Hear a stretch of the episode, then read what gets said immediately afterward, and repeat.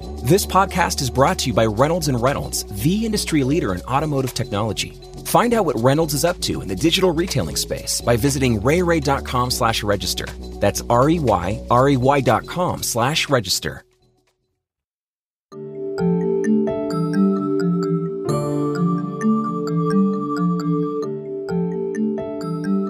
Hi, everyone. Welcome to Daily Drive. I'm Steve Smith with Automotive News. Today's Wednesday, May 19th.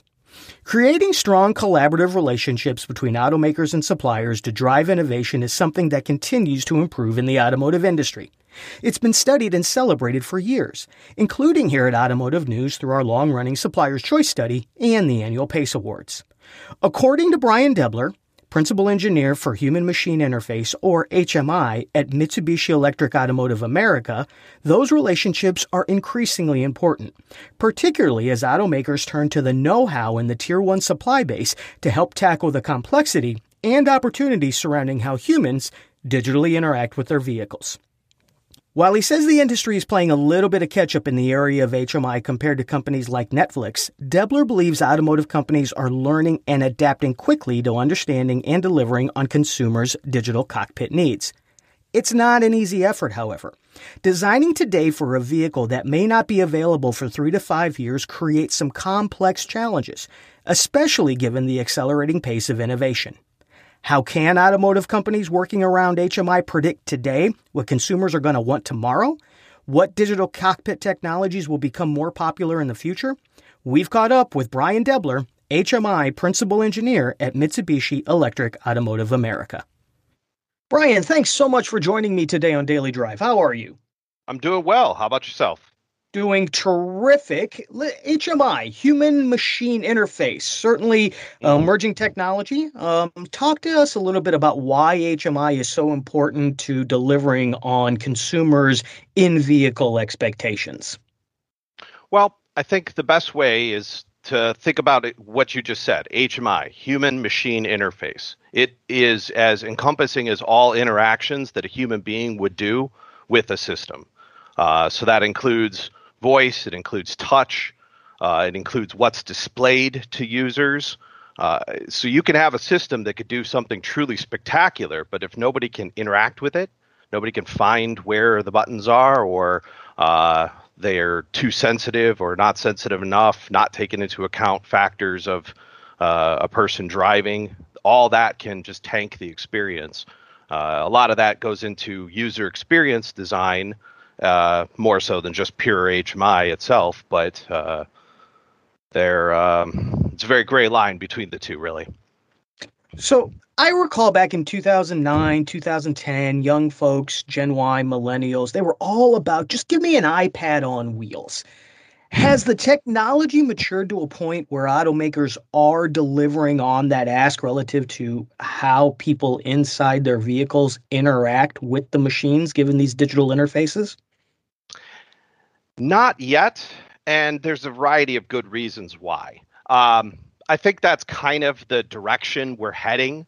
Certainly, that the vehicle becomes like another terminal for our digital identities, something which we can um, bring our calendar, bring synchronize with our life, bring our contacts, connect mm-hmm. our phones, uh, our playlists, things like that. So certainly that describes phones and tablets, and certainly that is where the vehicle's heading. But there's still a great number of challenges to get to that point. Um, so we're not quite there yet. That's it, I, I, guess we just take little bites out of it at a time and figure out how to make it work. Uh, part of that isn't. Um, I, I think a lot of it has to do with both the technology to support that environment we want and um, dare I say, some of the legal uh, ramifications of that environment too. Because if you started open, if you open up a third-party app on a phone, well, something goes weird. If assuming uh, there was nothing malicious to the app, that's kind of on you. You put the app in place, but you put that in a vehicle, you have a very different use case there, very different um, uh, potential liabilities. You know, because drivers are driving, so they're uh, potential for distraction, whose fault is it, things like that. That's a piece of the puzzle, not the entire problem, but a piece of where we're not quite to that um, tablet on wheels yet. Well, to your point, right? If something goes wrong, the consequences in this industry versus your iPhone or your mm-hmm. tablet are such such greater on a scale, not only with passenger safety but consumer protections, uh, et cetera, et cetera. It seems very complex. Let me ask you: How much are OEMs? placing how much reliance I should say are OEMs placing on suppliers to develop these HMI solutions not only from a use case a customer experience perspective but perhaps also in some of the challenges that you outlined with consumer safety consumer privacy uh, uh, protection of the software and the interface are, are OEMs relying on suppliers to a great deal to help uh, deliver these type of capabilities I'd say yes. The uh, they're developing those capabilities internal to themselves, but uh, OEMs are putting together a very complicated product. And when you really get down to it, they're doing this on a yearly cadence. It's quite a bit of pressure, and they need to rely on expert suppliers. And that's true for you know brakes and tires and all sorts of things. So having that for digital environment, uh, digital elements of the cockpit certainly makes sense as well. That said, they're also savvy to the fact that this is a very visible, very compelling interaction uh, between previously a vehicle that had really no ability to talk or express itself outside of chirps and lights. So um, OEMs are starting to bring more of those capabilities into their, uh, you know, their uh, staff so that they can solve these problems themselves and they're savvy to the language that uh, is really being defined with these new digital experiences in vehicles. Well, I, I would imagine it also creates a new uh, basis for competition, right? There's performance, there's reliability, there's quality mm-hmm. that comes with the traditional things that we've known for, you know, depending on how old you are, with traditional things that come with the with a vehicle. Um, HMI seems at least in my view, where I set a new basis for that competition. When I'm in the vehicle, I enjoy the experience. The dashboard is giving me what I want in a way that is comfortable, that is intuitive. It seems to me that this is also a, a in new areas where OEMs can compete to drive loyalty, to drive customer loyalty, keep keep keep uh, customers coming back for next generation vehicles. How do you think OEMs are are are embracing that basis of competition? Um I think it's a challenge for them. Uh, I've seen some that are uh, overwhelmed by it.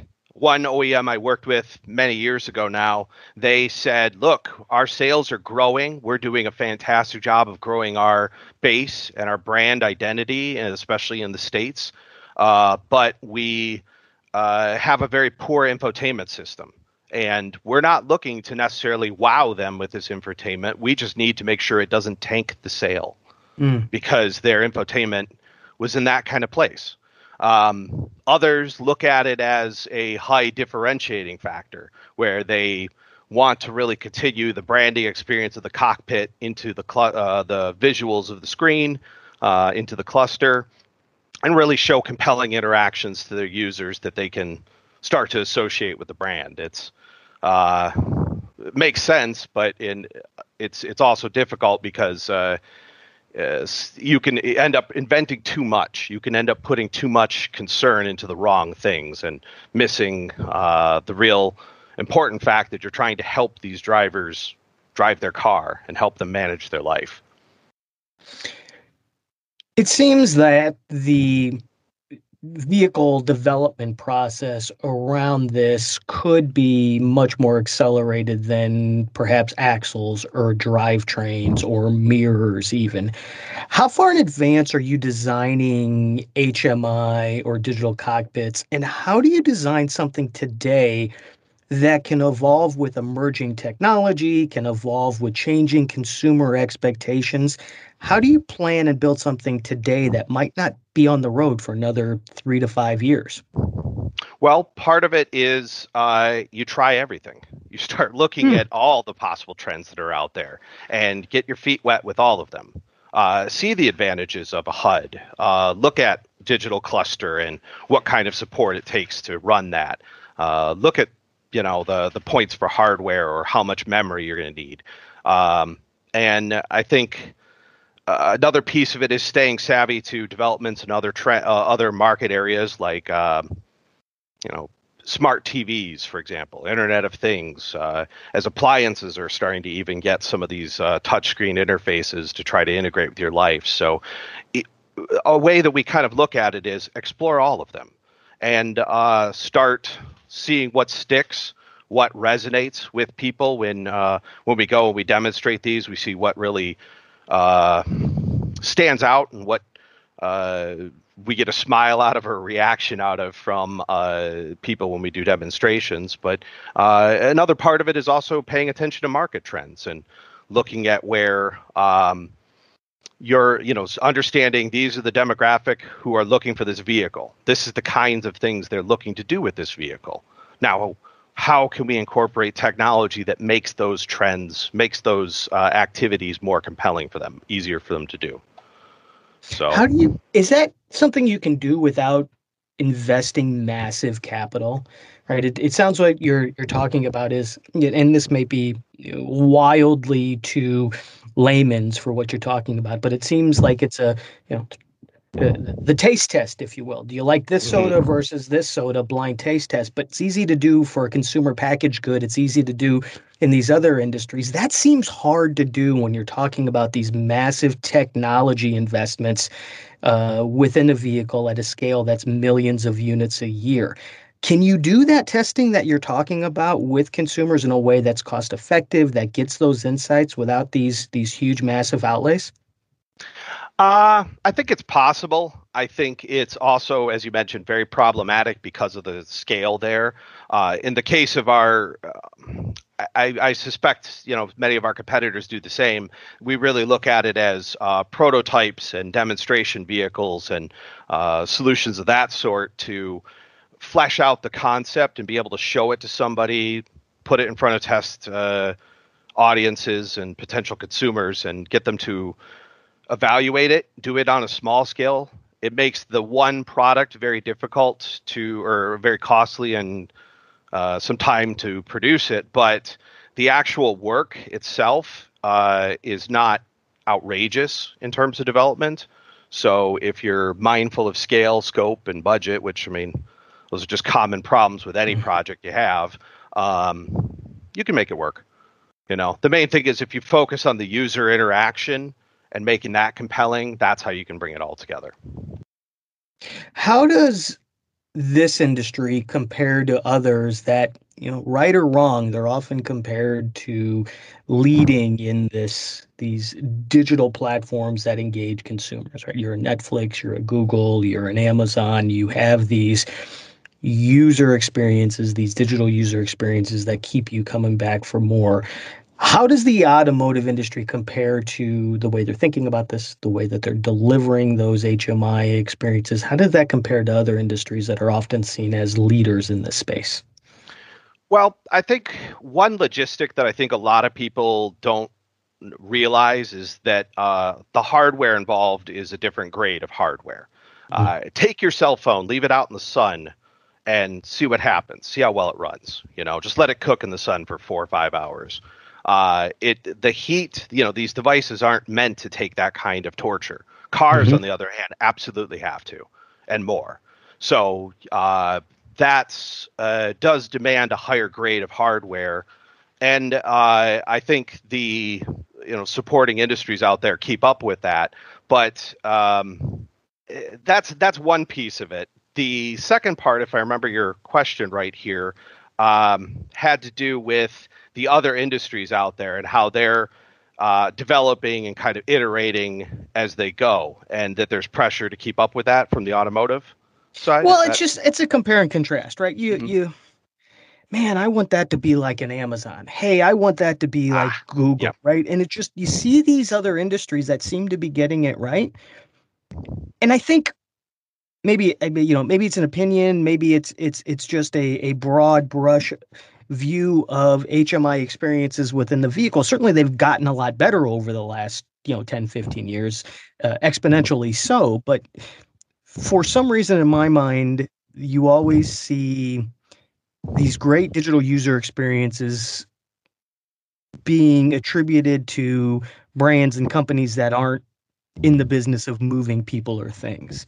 Mm. And I'm curious as to why and what's it going to take for an automotive brand or an automotive experience to be at the top of that list i mean even some of these mobility providers like an uber like a lyft are, are beginning to encroach on that type of hey i go to that brand because it's a it's a user experience that i enjoy it's easy et cetera et cetera you know are we in this industry there when it comes to hmi or or, or and what's it going and if not what's it going to take you think to get there?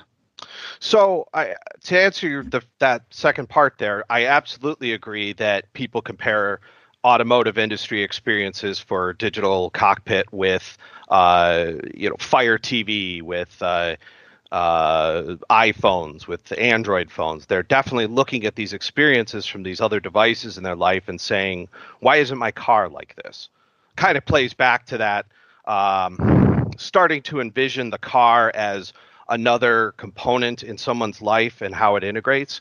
Mm-hmm. Um, so a lot of it is uh, catch up. There's that hardware case where okay, we need this computing power, we need this memory, we need this storage capacity, etc. Um, and all that's catching up to where uh, users are going. You know, where, where the same comparable technology on mobile and other devices but the other part of it is uh, experience. You know, it's still new to have uh, internet browsing or uh, diagnostic trouble codes or something like that that you could see and interact with the user. We've given vehicles a screen and uh, now what the vehicle is telling us and what it wants us to do and interact with it is still going to be a uh, emerging trend and uh, and I, I expect much like all tech it's it eventually uh, converges in some level, you know, where Mhm. uh, people say, "Wow, I like what they they're doing with their solution. Let me uh, let me try some of that myself. This should work here, or maybe if I adapt it a little bit this way." So yeah, there's there's absolutely catch up that they're doing. Um, but I mean, I think the pace of that's accelerating too. Yeah, absolutely. And I, you know, even even the 10 years that that that since, you know, I've I've been studying this and been exposed to this, um, you know, that the iPad on wheels um, notion where we started a few minutes ago, I even even since then, I, you know, where this this human machine interface, where this in vehicle um, uh, experiences has just grown leaps and, and bounds. So, from your perspective, then, if I'm if I'm tracking this, this is a for us to get there, and us being the automotive industry, it is a it is a challenge on three fronts. Then it is a software, maybe even four fronts. It's a software challenge. It's a hardware challenge. It's a capabilities to keep up with automotive use requirements. And is it maybe a talent requirement as well? We don't have the people in automotive that know how to do this type of stuff yet or or there's a skills gap if you will in folks in the with with the talent in the automotive industry to do that. Am i am i reading that right or would you would you disagree? I, I think I would say that that's kind of the case. I would I would expand on your talent case there to uh, I would broaden it even and say the trick is it's understanding what the vehicle uh, what makes sense in a vehicle. And uh, the best way, the right now, the best people in the industry to do that are your user experience experts, you know, who Mhm. have studied uh, the art and science of user experience and understand how to put designs in front of users early and iterate through them and um, really come up with compelling experiences that make sense in a car. thanks for listening we'll be right back Consumers today are pushing for remote and virtual experiences. What you may think is a simple fix by going fully online quickly results in an even bigger problem loss of control and shrinking profit margins. The question isn't if you go online, it's how. How is it done in a way that you don't sacrifice the success of your overall dealership? The answer? Tune in starting May 17th for a virtual summit hosted by Reynolds and Reynolds. You will gain educational insight into all things digital retail, challenges to the status quo, how to retail anywhere without sacrificing anything, and the true impact on dealerships just like yours through one on one dealer conversations. This event is on us and on demand. Grab a seat while they last. We hope to see you there. To register for the virtual summit and learn more about retail anywhere, visit reyrey.com slash register. That's R-E-Y, R-E-Y dot com slash register.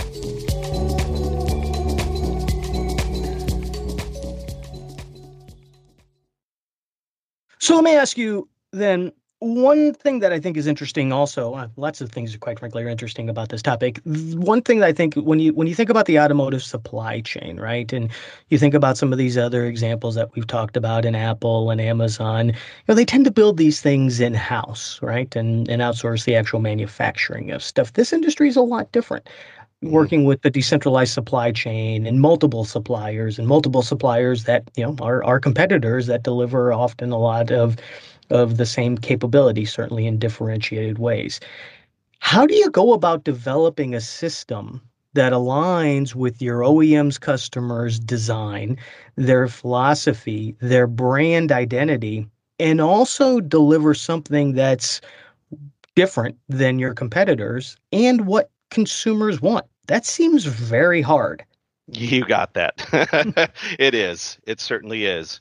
Um, I think a lot of it is uh, listening to your users is a very key part and not listening to what they fill out on a survey, but listening to their needs and trying to understand, um, dare I say, social trends, but also going out and interacting with your own vehicle and seeing like being aware that when you have those moments where you're like, you know, this is inconvenient. Is there a way that this could be made nicer? You know, uh, in, in whatever small fashion, whether it's uh, you're at a stoplight and you're trying to occupy your time, or uh, you're waiting for a curbside pickup or something like that. These are things that uh, you can think about how to improve upon. And see, you know, to say, okay, what what here can I use this technology in the vehicle to uh, make easier for them? How can I make this a nicer experience? And uh, you just keep asking that question. And I think in terms of how that ties into OEMs, that's where you start to understand the demographic and say, well, these are people who are buying these vehicles for hauling or for families, for pets. Uh, maybe they're buying them for fuel economy. Maybe it's an electric vehicle. That's where you start to really uh, piece together and say, okay, if it's an electric vehicle, what uh, how can i make their experience nicer? How can i make it easier for them to operate this vehicle or uh, maintain this vehicle? And uh, i guess overall it's ask a lot of questions and start trying to uh, work with your customers. You know we work with oems oems in turn give us their audience or work with their audience. But um, it's about really just asking those questions and making assertions about what makes sense to your given audience. It's a different type of relationship also with with suppliers and and quite frankly OEM supplier relationships have come a long way. It, it's it has gone past the you know five percent down cost containment, cost reduction, it seems like the very best relationships, and we've actually done research over many years here at Automotive News through our suppliers choice study that says right, those suppliers that have very close collaborative working relationships with their suppliers like trust and and and openness and, and willingness to come in early on innovation have the very best relationships in their efforts to drive innovation. It seems like many of those things, particularly in this area, are required if you're going to be able to keep keep up with consumer demand, consumer expectations, as well as being very aligned with the brand messaging that the OEM wants. Mm-hmm. And I think uh, a piece of it where there is a little bit of struggle I do see in the industry is um, you can't approach the problem of doing HMI uh, for digital cockpits as the same way you would for designing an axle or brakes or something. Mm-hmm. It's not something where scientifically you're trying to eliminate weight or improve resistance or all the other terms that I certainly don't know. Um, it's it's a much more akin to art because you uh, produce something you're trying and, and, and in the best cases you're iterating through it you produce something you see how it's reacted uh, see how try it out see if the button was big enough see if uh, it was clear enough if it was easy enough to use take your findings and improve your design. Continue, um, and that sort of iteration definitely requires that close collaboration, uh, which is just key. Absolutely. Absolutely. All right. Well, let's close with one more question. Let's look ahead. What digital cockpit technology do you envision becoming more popular? Why? And do you think that consumers will actually pay a premium to get access to those features? So, I've, I guess, looking ahead, it's very, of course, difficult to predict. Um, but I think what will make the most sense for consumers is not something where it just revolutionizes, uh, turns on overnight, but it'll be ways that the system improves in small cases over time. Mm-hmm. Uh, I do think, personally, I feel like heads up displays are something that has some appeal and uh, could very potentially grow. Uh, I think rear seat entertainments have uh, uh, a strong potential to grow because the cost of adding screens is going to um, I guess, go down with time. And as it does, having additional displays in the rear seat start to become easier. Um, I think a lot of the improvements, though. Uh, oh, actually, one other one before I go off on that tangent was uh, cameras. I do think cameras are probably going to become more common in vehicles. Uh, you're going to start getting surround cameras, start getting um, internal cameras you know, so an ability to um, see your own cockpit from uh, hmm. remote.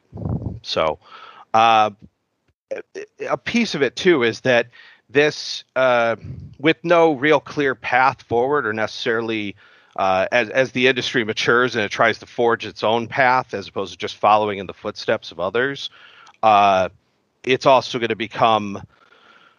I'm trying to think of the right way to say it. Um, you don't necessarily you're, you're going to have to throw more ideas out there because you don't necessarily know what's going to stick and resonate with people and uh, I guess that doesn't quite answer what is coming. Sorry about that.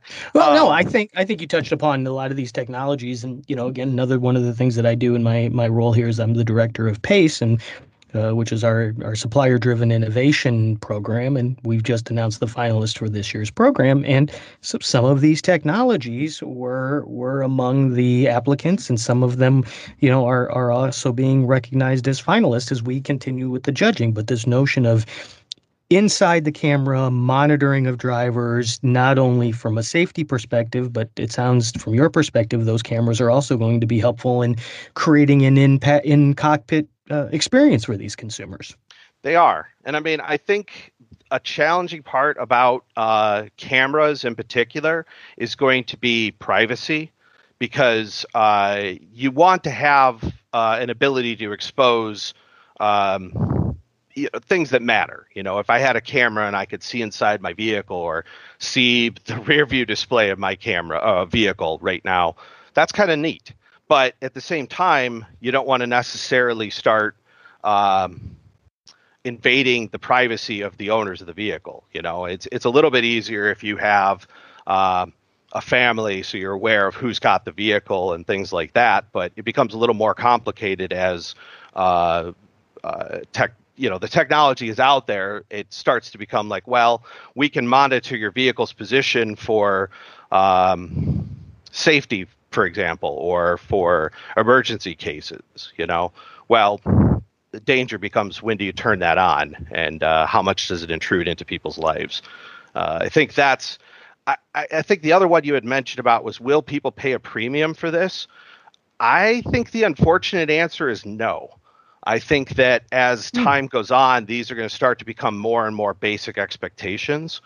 I think that there's some degree to which people will pay a little bit more. Uh, and I, I, guess I would mitigate or call that the medium fry price, hmm. where the medium fry is out that. there. Yeah, because the, the medium fry is you know one size, but then for a quarter more, you can get just all this extra quantity. You know, so it's like, what's the purpose of having the medium fry? Well, to inspire you to buy the large. So I think that there will be some degree to which you can put out an infotainment system and say, yes, but you can get this uh, extra add-on or nav package or voice package.